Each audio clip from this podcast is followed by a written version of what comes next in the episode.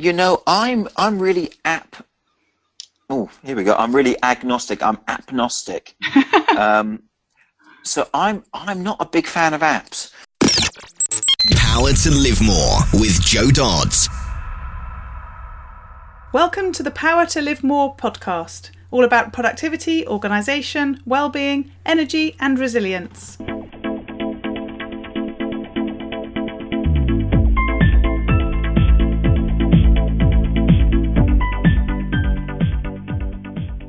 I'm Joe Dodds, and I started this show back in 2016 to enable interesting people to share their stories about how they use their power to live more. And by that, I mean how they focus on productivity, organisation, well-being, energy, and resilience to enable them to do more of the stuff that they want to do and less of the stuff that they don't.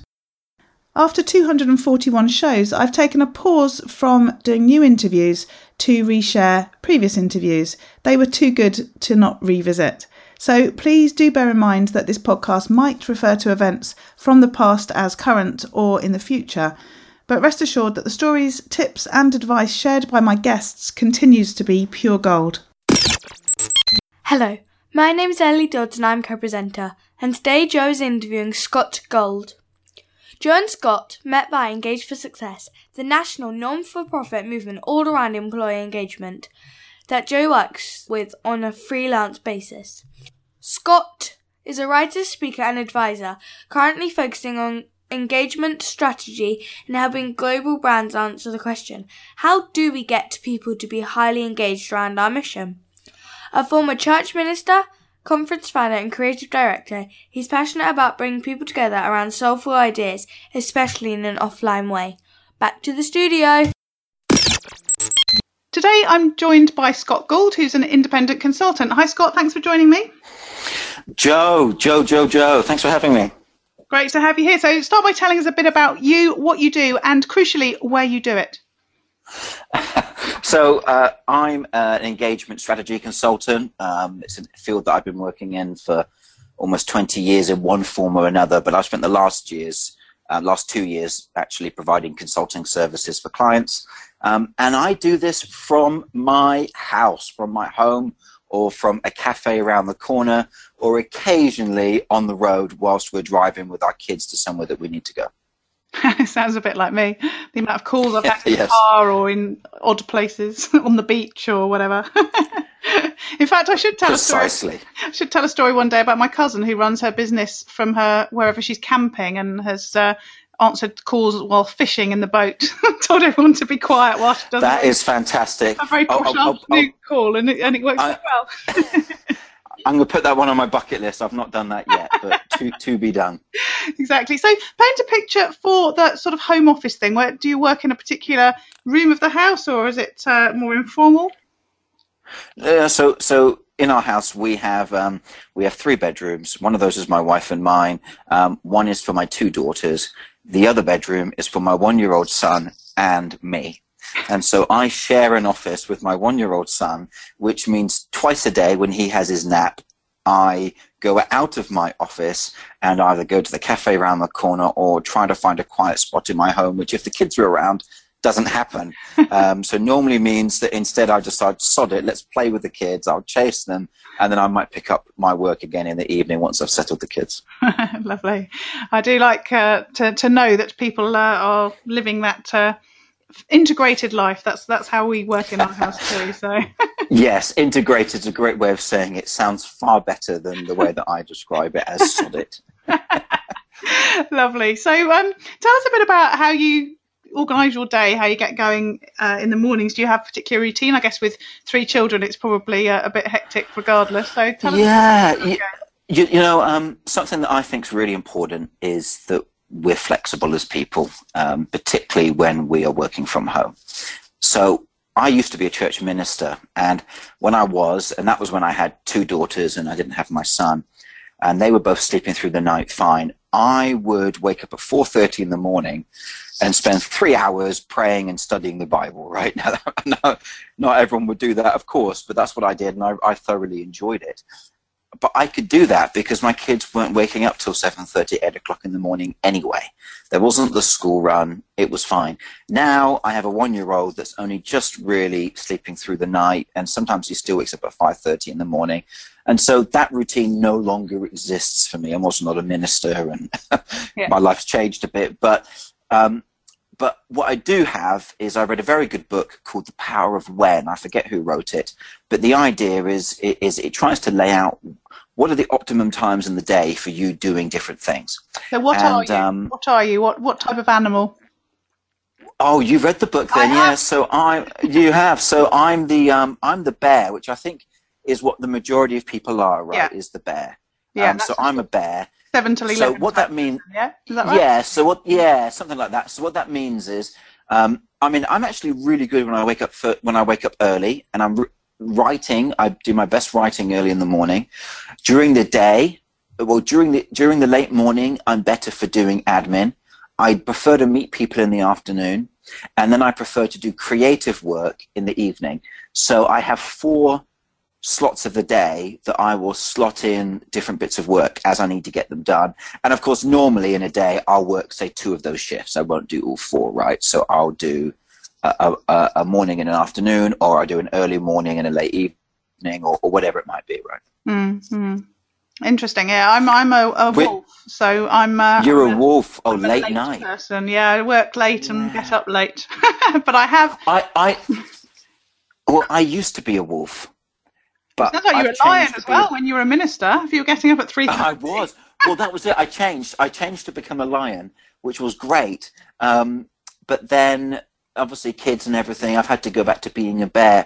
But I, I just think it's encouraging that you can change, and particularly now with kids. Right, come ten o'clock, my wife and I are shattered. Mm. Like, I've got no energy to go any further whatsoever. So I just crawl into bed at ten o'clock, and I'm I'm down. Yeah, yeah, it's interesting. I think also, as you sort sort of said, you know, society's not set up for different types as well. So um, I've changed as time has gone on because of having my daughter and her going to school Yes. at certain times, all that sort of stuff. And she is a wolf, and she can't cope with the getting up early thing. And we could, we've never been able to get her to go to bed at a sensible time. Everyone else would be going, oh. You know, my three-year-old is asleep by six thirty, and I'd be like, my three-year-old's still awake at nine o'clock. Yeah, yeah. I've got a video of her where she was reading a book and uh, and she finishes the book and runs off to the bedroom and I go oh that's good then it, oh, is it time for bed now then she went no not yet she went for another book Yeah, well, you, you know what? I think that flexibility is just so important. You know, I mean, I love routines. I thrive under routines, um, but I've got to I've got to shape them. I can't let them shape me because just I've got a young family, and that's just what I need for this season right now. And um, I think there are some benefits of that as well, aren't there? Because it actually makes you go, okay, what's important to be done, and what can I just leave by the wayside and say, you know what? Let's just forget about that. Um, and I think that's another thing that having a young family possibly helps you do is it makes you prioritize. hmm so when you talk about the different types of activities and, and slotting them into different parts of the day do you very sort of clearly do that so when you're arranging something you know that there's a certain time of day where you'll be arranging it for or do you find that that doesn't work very well No, I, I, I aim to do that. I'm not as hot on it as I normally am at the moment. So as I say, I will normally arrange for meetings to be in the afternoon.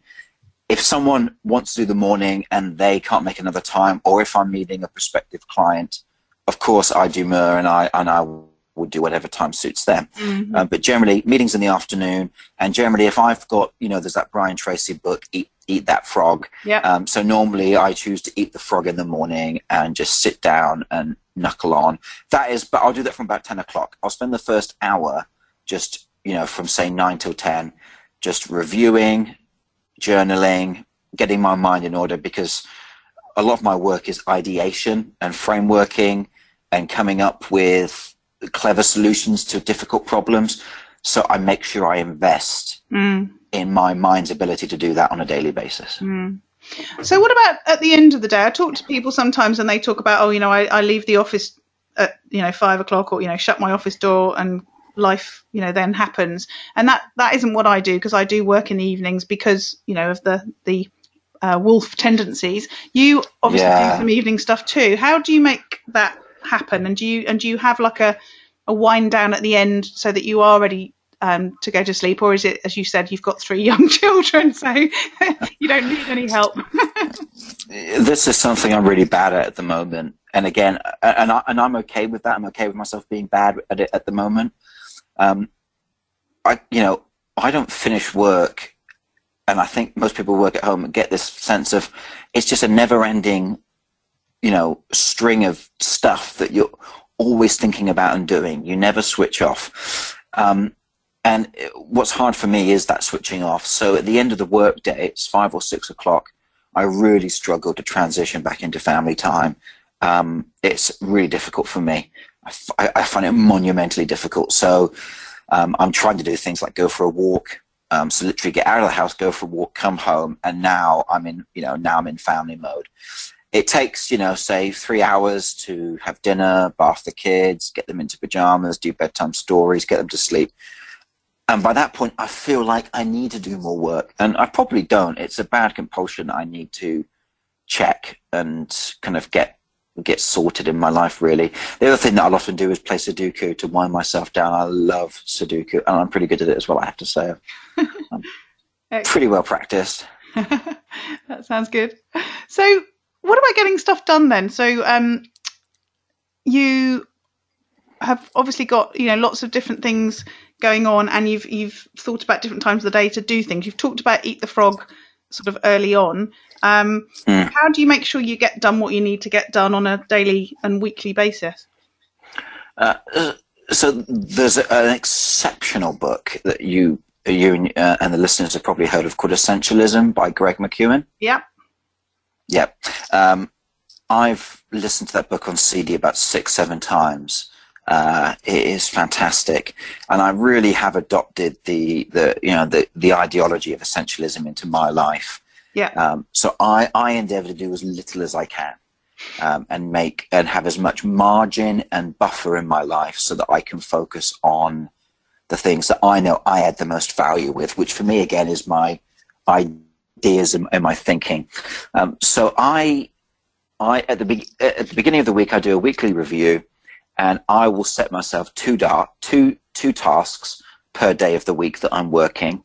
Um, so that would mean that I'm, you know, will be achieving some, something between six and ten things that week, and that's what I stick to. Two tasks a day, one one in the morning, one in the afternoon, generally.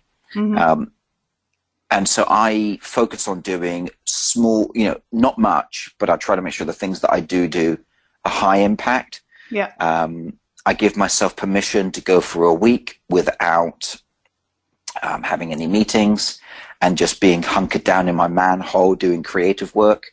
Um, and when I do seek out client work, um, I try to make sure that it's it's very profitable for me, so that I don't have to be looking over my shoulder trying to find more work. Um, so I try to go for larger pieces of work that are based around you know my core expertise or preferably about me doing a workshop for a day for someone yeah. which i love. And then i don't have to work for the rest of the month if i can get one of those. Um, so i try to yeah I, I, guess i really pursue buffer as much as i can mm-hmm. I love that. And one of the things I talk about with my five fundamentals, the first thing is about simplifying and, and being very clear about what you want to do and what you don't want to do, and then basically aligning you know everything that you do to to that. Uh, and you know, I yes. certainly, you know, um, I guess I, as I've read essentialism as well, I, am probably applying some of that, uh, you know, intentionally and unintentionally, um, you know, tr- doing the same thing and uh, and and trying to make that space for other stuff. And it's funny when we talk about working in the evenings, I sometimes think to myself, well, most people would say that's a bad thing, but actually, you know, today I've been out and about with my daughter. It's the school holidays. I haven't done very much at all today. You know, yeah. now is probably the, the most work I've done all day. Um, and that's fine, you know, and, but I will do some work later. And so, you know, that isn't a problem on the basis that I've had most of the day to do, you know, those other things. And also, I think the benefit of us people who work at home is we've got the privilege often of enjoying what we do. You know, for me to spend an evening working, I enjoy that. Mm. Um, so you know, I mean, this is how sad I am. Is the other night it was a Friday night, and um, we settled the kids. And I said, right, I said to my wife, right, I'm off. I went to a hotel around the corner, um, and they've got a nice kind of sky bar. Sat there with a laptop, and I spent the evening working on a, a database that, catal- that, that that's my business dashboard. But I loved it. I just I absolutely loved it. I really enjoyed it, and um, to me, that that's fun. Now, admittedly, I've got to unplug as well, right? So if I'm doing that all the time, I'm not unplugging. But I, for me, I just love that. Um, I also spend a lot of time thinking and journaling about who I am and what work am I doing and am I doing my best work? Because I, I think I'm a real firm believer that if one is going to be a consultant or a coach or a freelancer, you've really got to go big on the thing that you do. And that requires you to trade off. And that's a kind of key essentialism idea, you know, is trade off is go, okay, those are things that I could do. Let me pick out the thing that I should do, that I want to do, that is my nine or 10 out of 10 skill. Let me focus on that and say goodbye to the six, sevens, and eights. Yeah. Um, and so that requires you to really think and trade off and pit one thing against the other. So um, something that I'm good at that I've done for years is events. I've run around 400 events um, through my career, from you know loads of small workshops to hundreds of Sunday church services to large concerts, conferences, even festivals of thousands and thousands of people. But I've decided it's not my best contribution. I will not run events anymore. And that decision, when I finally came to it, was just liberating because I go, okay, the thing that I am good at though is coming up with ideas and communicating them so that people can understand stuff and apply it. Mm-hmm. So I'm majoring on that. So I, I yeah, I, I, guess I spend a lot of time thinking about what it is that will be the best stroke for me and trying to focus on that and trying to get all the other stuff out of my hair, including turning down clients if the work is just not moving in the direction that I think I, I should be going in. Mm. That's really, really interesting and um, something that I guess is really hard for a lot of people. Um, but as you say, I suppose essential is the is the uh, the key word with that. It you know, and it does make such a difference, doesn't it, to then know that you are doing the stuff that you really want to do and is the best. Yeah. Oh, I mean, uh, I, am really passionate about about this because I think we do you know, look, look, I mean, I mean, I, I need work as much as the next person, and so I, no, in no way am I swimming in reserves of cash. I've taken big risks to go big on what I feel are my nines and tens, rather than dwell on my sevens and eights and try to make them work because perhaps they're a bit more accessible. Mm. They're a bit more obviously the things that people buy. Um, so turning those things down has cost me money but it has enabled me, and, and I know this, I'm someone who focuses intently on something. So I can't have a dual focus. I can't focus on doing something that's a seven and an eight as well as develop something that's a nine or a 10. I can't do both at the same time. No. And the benefit of that trade off for me has been that now when I do score that nine and 10 work, they're large enough contracts that I go, boom, great, I've got some breathing space now. Um, and that is very rewarding. Yeah, and I think you know the one line a, a bit earlier when you said you know if you get a, a, a, workshop, then that means you don't really have to do work for the rest of the month. That that um, yeah. Most oh my voice is going. Hang on. It's all right, Joe. Yeah, most I, mean, I can elaborate on the point while you sip is certainly. yeah. yeah, that that's. So most people would just keep going. Have. Yeah, because people would feel scarcity or worry that it won't carry on, you won't get one next month or whatever. Most people would keep working sort of frenetically. And actually, I just love that idea of just sitting thinking, right, you know, that's it, that's done. And you'll still do stuff, but it's not um, you know, it is get it's getting. You know, I, I hate talking work life balance. I talk work life integration, as I said at the beginning, but but it is that yeah. about you know what's enough so that I can spend my time doing the things I want to do as well. Yeah, that that, that is something I, I, I think of, and I think like most home working people, right? I'm always thinking about okay, how many months runway do I have? Yeah. Um, what's worst case scenario? Things like that, and I try to have enough of a buffer that I can be selective enough to do the stuff that I go big on. And I'm finding that as I focus in on my nines and tens, the it elevates me. Um, so I mean, I think this this ties into another critical subject of when someone's working from home is that, and it, I mean, it affects all of us, particularly when you're working at home, is the issue of confidence. Um, you know, when you're by yourself and you're not around your colleagues during the day, you you're not getting, you're not seeing your skill in action through the lens of other people on a regular basis, um, and so confidence can very easily run low. Yeah. Um, you know, am I really making a difference? Am I really worth what I'm charging? Um, and certainly these tie into tie into key issues around, you know, getting, you know, should I be charging this? And then am I getting enough business? And is my value proposition too arrogant or is it too humble or whatever it might be? Um, but as I've pushed into my nines and tens, and the things that I recognize in my nines and tens are the things that I've asked other people to affirm in me as well. Because if they if I see it but no one else sees it, I've got an issue. But other people do see it, I find that it's boosted my confidence massively. Yeah. Um, and enabled me to play. So now I'm able to kind of go right. I'm going to focus on working with global brands that are, you know, you know, 100 million of revenue plus or whatever, and that's something that has come about literally in the last six weeks by me making a decision about where I want to focus and again going big on that decision and taking the risk. Hmm. Um, but but in that short space of time, I've had a had a few key leads click, and I feel like you know what, confidently, I can now feel like I'm there. So I think the trade off is scary, but when it does pay off, it's really rewarding. Yeah, yeah, exactly. So changing the subject a bit to, to be a bit more sort of practical with with stuff. Um, what Hmm. about um, uh, you talked about uh, um, books already. We've mentioned a couple that that uh, that you've um, used to help you to shape what you do. Um, what about you know books, tools, apps, music, whatever? Well, what, you know, what sort of recommend? I'm sure there'll be a lot. You've already thrown two in. I would. yeah. So um, I, I, I, as you know, I'm very I'm very keen to mention a, a woman called Gretchen Rubin. Yeah. Um, who um, has a test on her website called the Four Tendencies. So if you just Google Rubin Four Tendencies, you can do her test. She has a book that's coming out about it, and I think it's mentioned in some of her previous books. I've not read any of her books, but I've done her test, and it, it, it basically tries to establish how you respond to external expectations and how you respond to internal expectations.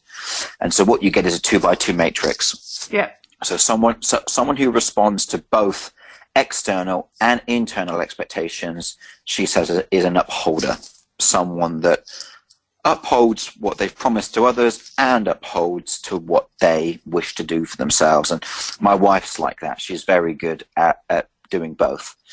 Someone who meets external expectations but not internal, um, Gretchen says they're obligers because they will do, they will serve others, but they won't serve themselves. That's me. I will go tooth and nail right, to help someone else, but I would not uphold my own promise to myself. Flip of that, where someone follows themselves but they don't follow others' expectations, is what she calls a questioner or a challenger. Mhm. And then the last one is when you don't uphold your own or, or other other people's expectations, then you're a rebel. Then I've got a friend who's that, and I think you've got a friend who's like that as well. Yeah. And these are people that really love to explore the edges of stuff Yeah. and are quite innovative in their thinking. Um, and that tool's helpful because as an obliger, I know that if I need to motivate myself to get something done, the way that I do it is make a public commitment about it. And then I'm obliged to meet the expectations that other people have on me. So it's like a hack for getting myself to meet deadlines, is Yes. agree them with a client or agree them with my community in a way that should I fail that, my integrity has been tarnished. Yeah. That really get that really gets me moving. I hate it. I wish it wasn't the case, but it's the way I work. So hey, there we go. Yes, yeah, it's interesting. When we were talking earlier, I couldn't remember what I came out of. I think the book it is originally in is the um, the book about habits, and I can't remember. Oh, Better Than Before, I think is the book. That's it. Yes, better than before. Yeah. Yeah, and uh, I think actually I, I might be a questioner, um, which is the resist outer expectations and meets inner expectations.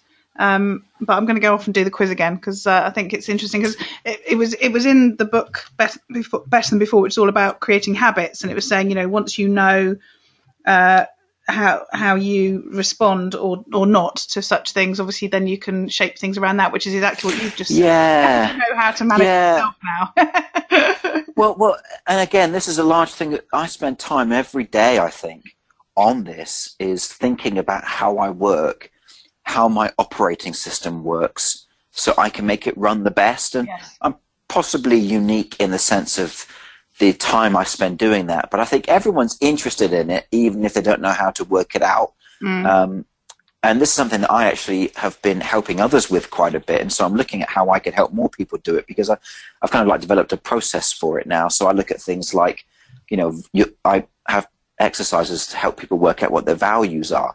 And that's really great because when you know what your values are, you then know what to do and you know what to avoid. yes. Um, so one of my values is unity, right?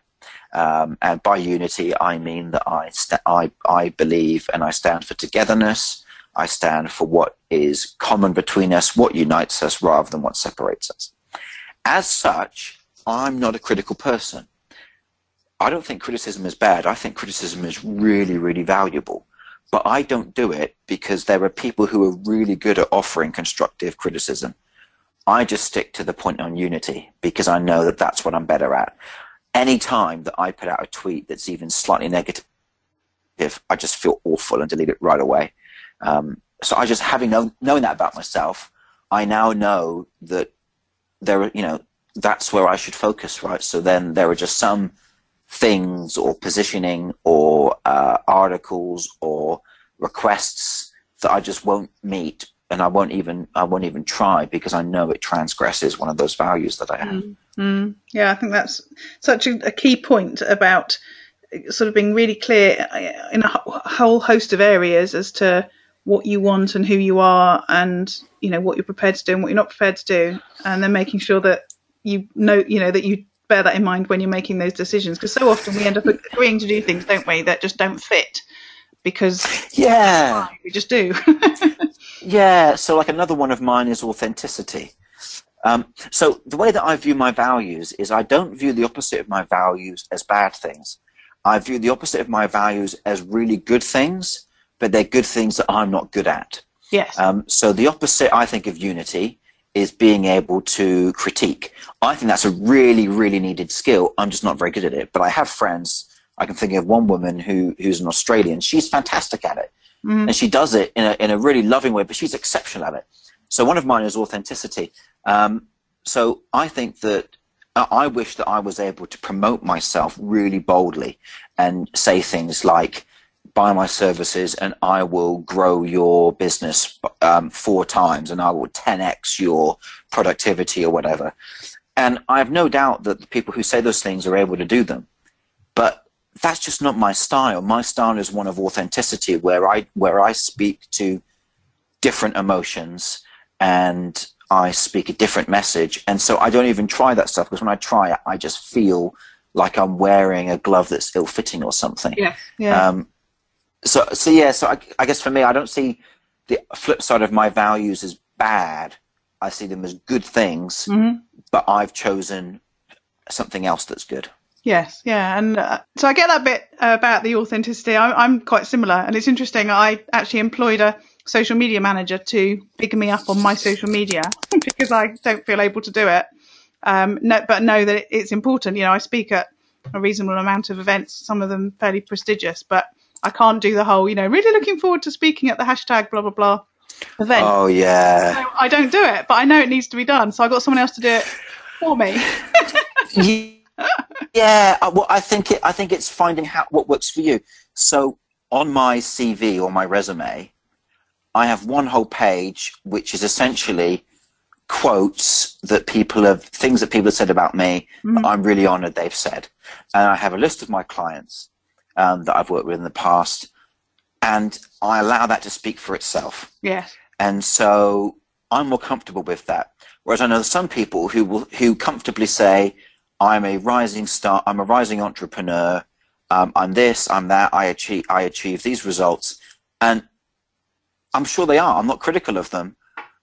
I've just learned that the way that I can do it is I can say so and so said this about me, and I feel really honoured about that. Yeah. Um, so if if I'm speaking at an event, my take would be to say something like, "I feel immensely privileged because I do that I'm speaking at this event." Yeah. Um, I'd love to get anybody's thoughts on the subject that I'm going to be talking on beforehand, so I can consider them for my talk. Yeah. I feel that way. I'm. That's me. That's more me, right? Um, That's, anyway, I, I think yeah. everyone gets what I'm saying. Mm, yeah, that's a good tip. I'll have to follow that as she's not doing it for me anymore, so I don't do it at all. But then I suppose you have to listen to the to the feedback and remember to include it. Yeah, yeah. Well, that's it. Or um, yeah. I mean, certainly that that that's true. Um, yeah. Yeah. Cool. So, um, any more tools or apps or books or anything that you'd like to share before we move on? you know, I'm I'm really app. Oh, here we go. I'm really agnostic. I'm appnostic. um, so I'm I'm not a big fan of apps. So my phone, I have no business apps. Um, in fact, about as businessy as my phone gets is I have a banking app and I have a dictionary because I love words, and I have my calendar. I have no notifications on my phone. iPad is the same. Um, I, I yeah, I'm just not a big app person. Um, this sounds arrogant. I just, I guess, I just try to get down and do the work. um, Yeah. you know, um, there, the, yeah. So I don't have like a to-do list manager. The only thing that I do have, which I developed myself, is I have a fantastic kind of spreadsheet database that I use to manage my business, my outreach, my marketing efforts, um, monitoring key stats, you know, revenue or conversion of prospects or conversion of people onto my mailing list. And I was using a um, spreadsheet for that, but I've just over the last month started using a really great app called Airtable. Oh, not heard of that one. Oh, it's beautiful. So it's an online spreadsheet come database. So it's a bit like Excel. You, it, it works a bit differently. So you've got to get you've got to get your head around it. But once you get into it, it is really good. Ah. And what it solves for me is the issue of collaboration. Because when I was using a spreadsheet, I couldn't share it with anybody without them going crazy and editing it, and then the formatting would change or whatever. Yeah, Whereas with Airtable, because it's web based, you can share it, and it's got a really nice iPad app, and it's also got a desktop app for um, PC or for Mac. That really helps too. So Airtable for me is my big thing. So I've got this database where I've got my goals, the things that I'm doing per week. I've got my two tasks per day in there. I've got um, my prospecting. I've got my current clients that I'm working on, plus the status of where they are with billing or where they are in the project. Um, I, and then also it, I've done some scripting because I like developing as a hobby to create some automated stats for me. Um, and it is just working a treat, absolute treat. I'm really enjoying it. I need to introduce you to Jason Buckner. He was one of the um, early podcast guests, and he raved about Excel. and uh, he's Yes. now an automation expert, and uh, he that's what he does for his clients. And uh, Yeah. Love Airtable. I'm sure I will send him a link. I'm sure he would. I mean, automation stuff is really fun. I mean, I, again, I'm not crazy on automation. I really have an essentialist motto of like as little as possible, but Airtable has been really fun. I have to say, the geek in me loves it. That that's the app that I was using the other Friday night when I went to the Sky Bar. Yeah. Was I was playing around with Airtable and I just loved it. I was tweeting the founder saying, um, "I just love, I love your app," and he followed me, and I was like, "Oh, this is just awesome." Yeah, you're right. That is a bit sad. no, That is sad. It's It is not a thing sad. I would do. I think, yeah, no, it sounds great. So I've just remembered before we started recording, you told me you were on a. Did you call it a book fast? I am on a book Tell fast. me more yeah. about that. I'm intrigued because I, I, I Right. All right. So the story goes that as a minister, I had a pretty big theology library. Um, plus, before that, I'd been a consultant and I'd been um, I'd run events and things. So my library was quite large on the business side as well. And I just collected books like crazy. I think I got to the point where my library was about two thousand books, which Um, it's pretty sizable by most standards. You've got some people who have a library of say 10,000 books, but 2,000 is a lot.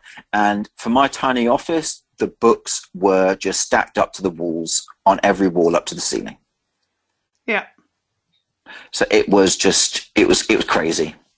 And it was a year ago that I was listening to Essentialism again around the time of my son being born. I've listened to it a few times since then. I listened to it about once a quarter. Um, and I thought to myself, this is just crazy. I've got all these books. I'm not reading them. And I was believing the lie that, first of all, if I owned them, therefore that meant that I imbibed all the knowledge through osmosis. Yes, Um, I've done that. right? Which I think, I think, uh, yeah, I think most people have done that. Um, the second thing is I couldn't walk into a bookstore without the agony of seeing all these books and going, if I just own that, if I just owned that, then I'd buy the book and either I wouldn't read it or I'd read it and it wouldn't make the change that it promised. And I realized that books, as much as I love books, they are they're, they're still marketed to make you buy them with great covers and great quotes and great ideas, particularly this new smart thinking category in Waterstones. And they're really alluring, but they're actually a distraction. Yeah. Um, and I think that the books which are truly awesome are few and far between. And I think most books could be a fraction of the size, but they're padded out to fit to fit nicely on the shelf. So I said to myself, right, first of all, let's address all the books I have. So I gave away, I've probably about 500 books. So I gave away about three quarters of my library. Mm-hmm. Just gave, gave it away. So I'm, I'm in the process still of selling my weightier theology books because some of them, you know, will fetch, say, 50, 60 quid. Yeah. Then, so that was last year. At the beginning of the year, I said to myself, right, no new books at all this year. And what I started doing is if someone recommended a book to me, at first I'd go, oh dear, what am I hmm? going to do? I'd try to, I'd hint as if maybe they could buy it for me so I didn't break the rule. And then, yeah, I mean, terrible. And then I actually went to, figured out that if I go to goodreads.com, Yeah. and look at and look at the first look at I don't know say the top five reviews I can probably get from those top five reviews there'll probably be a review in there that details the book in in, in, in fair enough you know fairly enough that it will cover what each chapter is about what the main ideas are to the point where actually I will review that I'll make notes on that I then turn the notes that I make into a personal proverb that's one of the ways that I learn. And Yeah. for no money, I've I've actually got the lesson, got the main thing of the book, saved myself the money, but also critically, I've averted that terrible fear of missing out Yeah. through not owning the book, right? And so, for me, again, it's another uh, manifestation of essentialism. Is I believe that what's essential is few and far between, and um, and that most stuff is just trivial and nice, but not not life changing. And life's just too short to try to play around with these ideas. I'm never going to be able. You know, you've got people who do a PhD in a tiny narrow subject and still not master it. Yeah. Yeah. Yeah. So, so I'm crazy to think that I can, you know, read every book under the sun. So I just, yeah, I took drastic action, and that's where I am. Wow. Wow. I won't be doing that, but appreciate it. Wow. So I've just gone through all of that. I've preached the gospel of book fasting, and I've not converted you. Clearly, this is not a compelling proposition. no. Well, I don't. To be fair, I do get most of my books through um, Kindle or audio now, so I don't really add to my physical book collection, and uh, and I've pared that down, down over the years. But um, there are lots of books that I haven't read on my Kindle, so maybe I do need to. Yeah. But there we go. Oh, see, I couldn't do Kindle because I, I would just be insane then. Yeah. Well, I would especially just be all. especially Oh I found a really good website where you can register and get sent an email every day which tells you which books are 99p or free. And I don't buy the 99p ones, but I do quite often download the free ones. And um, Oh, see, it's just terrible. I, I could not open myself up to that. Otherwise, No. I would just be that's why yeah. I haven't told you what it's called. Jo. Yeah, Jo, you, you, you need deliverance from this addiction. Um, I'm just saying, you know, I, I can help with that. Yeah, but you know what? When um when I talk about, you know, people talk about their perfect Tuesday. You know, what would they do if they could just do what they wanted to do? The only thing I ever say I want to do is read. So to be fair, Yeah, sure. it is my my focus, my my the most important thing for me. Whereas uh, it's peripheral to, to some people. So, uh, but anyway, no, that's really good. Cool. So we're we're coming towards the end. So um, I've got just two questions I want to make sure that we do cover off. Um, we've only got a few minutes though. Um, so firstly, what what about if things don't go right? What do you do if you have a, a day where it hasn't gone right? Um, have a beer, plan. have a beer, go go get an early night. I have a I have a saying to myself that when I'm dealing with a frustrating situation, sleep before I speak. Oh, I like that. So Mhm. I, I sleep on it. And that doesn't just mean speak to other people, that means speak to myself. Um, begin all that negative self talk, sleep on it, review it in the morning. hmm Yeah, like that one. That's good. And what about those days where you end the day knowing you've had the chance to live more? And that's where I talk about doing the things that you want to do rather than things that you feel you should do or you have to do. What what uh, what will that day have looked like? Oh, geez, I don't know. That's a tricky one. What like so? Is this is this my ideal day? Yeah, it could be your perfect Tuesday, your ideal day. Yeah.